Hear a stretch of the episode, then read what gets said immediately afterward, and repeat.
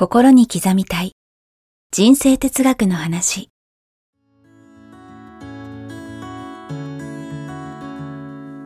学校に行けない子どもたちからオリンピック選手をはじめとするアスリート企業経営者マネージャー新入社員。メンタルサポーターとして20年間にわたり講演研修を行ってきた成田義則が今と未来を変える人生哲学の話をお届けします。視聴者リスナーからの人生相談にもお答えします。こんにちは早川洋平です。えーこんにちは成田義則です。さあ心に刻みたい人生哲学の話、えー今週もやってまいりました。はい。成田さんよろしくお願いします。よろしくお願いします。えー前回は最速で幸せになる、え4つのステップということで永久保存版でしたが、まあ、個人的には今日も 永久保存版であると同時に、まあ実は個人的にもすごく聞きたいテーマだったんですよね。はいはい。僕が今日これね、さっき実は食事してて、こういうテーマ話せないですかって言ったら成田さんもメモで用意してて、なのですごいシンクロなんですけど、成田さん、はい。そんな今日のテーマは何でしょうか？夢が見つからないあなたへっていう僕も今日提案しようと思ってたのは、うん。やっぱり、まあいろいろ仕事する上で、あの、僕はまあ幸いにも夢を持って、まあいろいろありつつもなんとかそこを、まあまだ道半ばですけど生きてきて、やっぱり夢を持つのは素晴らしいことだなと思ってるんですけど、その一方で最近、ドリームハラスメント、ドリハラって言葉があるらしいんですよ。い。やそうですねなんかね。つまり夢を持つことを逆に強要することがハラスメントだと。はいはい。で一瞬、いや、それはちょっと言い過ぎかなと思ったんですけど、でも考えてみるとね、みんながみんな夢持ってたりするわけじゃないし、プレッシャーに感じて潰されちゃう人たちもいると思いますので、でも成田さんなりにもこれをやっぱり取り上げた理由っていうのはあるわけですよね。そうですね。夢って持ってないの？とか言われちゃったりね、はい。あなたの夢は何ですか？って言ってうん答えられないことによって、はいなんか、あ、俺って夢がないのかなって落ち込んじゃったり、うんはい生きがいなんですか？って言われて、いやいや、そんな言われてもみたいなそうですね。方いっぱいいらっしゃると思うんですよね。それで苦しんでる方がいっぱいいるので、はいで、夢ってんそう簡単に見つからないんですよ。本当ですよ。叶えるのも大変ですけど、そもそも見つけるのが大変で見つすからね。けるのも大変なんで、うんちっちゃい頃から夢がある人はそれはそれで素晴らしいんですよ。はい。なくても全然 OK なんです。うん。そもそも来たんですけど夢ってないとダメなんですかってね、やっぱ思いますよね。で、夢がなくても、うん夢っていつか何かできればそれはいいですけど、うんいろんな生き方があるんでね。はい。例えばね、まあ、YouTube で中村文明さんとかね、はいはい講演会いらっしゃいますけど、彼は、えー頼まれ事は試され事ってね、はい要は何か頼まれたことを、よし、倍返しで俺試されてるなと。よし、ここでもう最高に喜ばせてやろう。はい。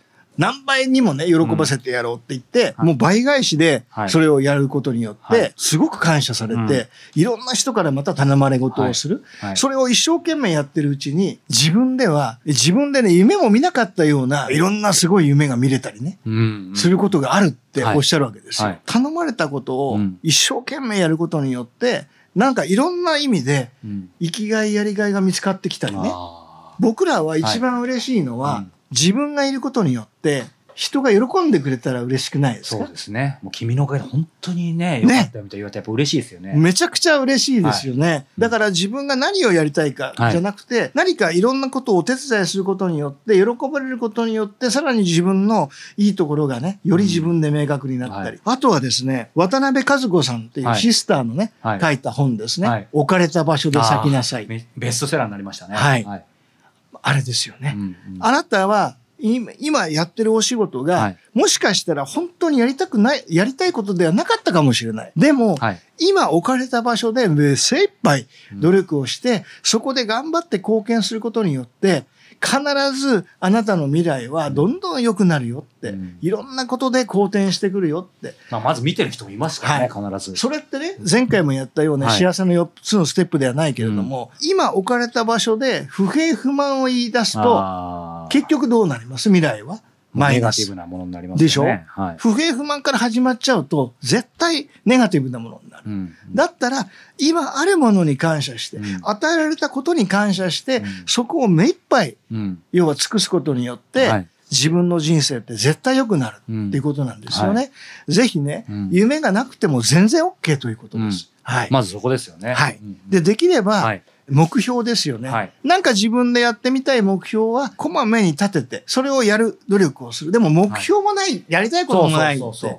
ね、いますよね。いう方もいます。はい。そしたら頼まれ事は試され事じゃないですが、うん。与えられた場所で精一杯やってみるという、うんこれをぜひね、はいお勧めしたいなと思いますね。まあ先週のね、あの放送とまたセットで考えてもいいかもしれないですね。いや、もう全部、はい全部実は繋がってるんで。ですよね。はい。楽しみになってきました。はいさあ、ということで今回はですね、はいえーリスナーの方からご質問をいただいているので、はいよろしいでしょうか？ありがとうございます。はい、ありがとうございます。はい10代の女性からです、えー苦手なことから逃げては生きていけないのですかということですけども。なるほどはい、詳しく読みますね。はい。えー私の母は私に説教をするときいつも苦手なことから逃げては生きていけない、えー苦手なことがあるのは当たり前。失敗してもいいから立ち向かってこそ人間として成長できると言います、えーでも、えー好きなことだけやっていて何が悪いのでしょうか？好きなことだけ一生懸命やっていても十分人間として成長できると思いますということで、なるほど。はいえ10代の方がありがたいですよね。ありがたいですね 嬉しいですよはねい。もう本当に若い方にね、この番組聞いていただければありがたいんですが、すごく嬉しいんですけれども、はありがとうございます。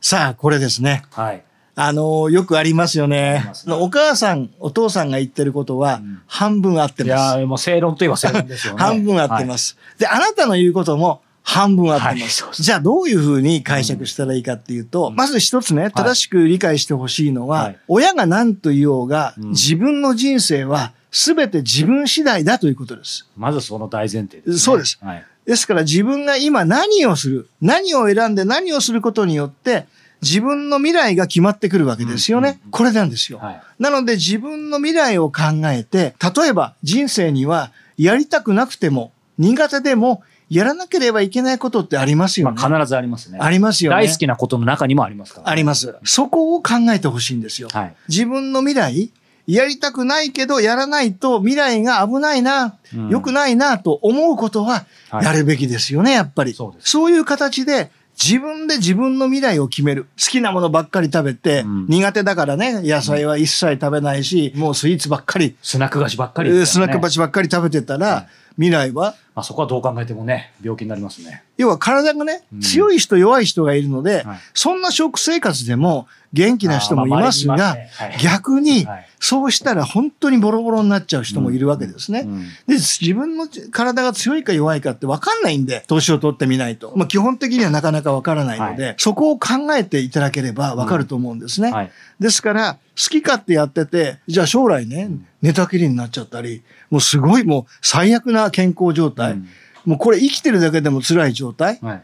これ嫌ですよね。嫌ですね。ってことは今、ちょっと苦手でも、うん。ちょっとやりたくなくても、はいやっぱりその、えー食を選ばなきゃいけないとか、うんきちっと運動しなきゃいけないとか、い、うことは、やっぱり考えた方が良さそうじゃないですか？そうですね。だから苦手なことでも、やりたくないことでも、今からやっといた方がいいことを自分で判断してほしいんです。うん。まあ、その中でね、あの、やっぱり今からやっといた方がいいことが、明らかにさっきの健康系だと分かることがあると思うんですけど、はい。はい。その若いがゆえに経験がないように分かんないってこともあると思いますし、ある意味誰しもが分かんないことってあるじゃないですか。うんうんていうかむしろそういう方が多い気がするんですけど、はい。それでもやっぱり自分の、まあ、自由と責任においてはい。選択して判断していくってことはやっぱり大事なんですかね。ですね。うん。要は自分の人生は全部自分の責任なので、要は親が言った通りに、ね、ずっと生きてるわけじゃないですよね。そうですね。変な話、まあ親もいつかまたいなくなる、いなくなってしまうし、うん親が自分の人生ね、保証してくれるわけじゃ全くないので、はいうんそうすると、より早く自立したもん勝ちなんですよ。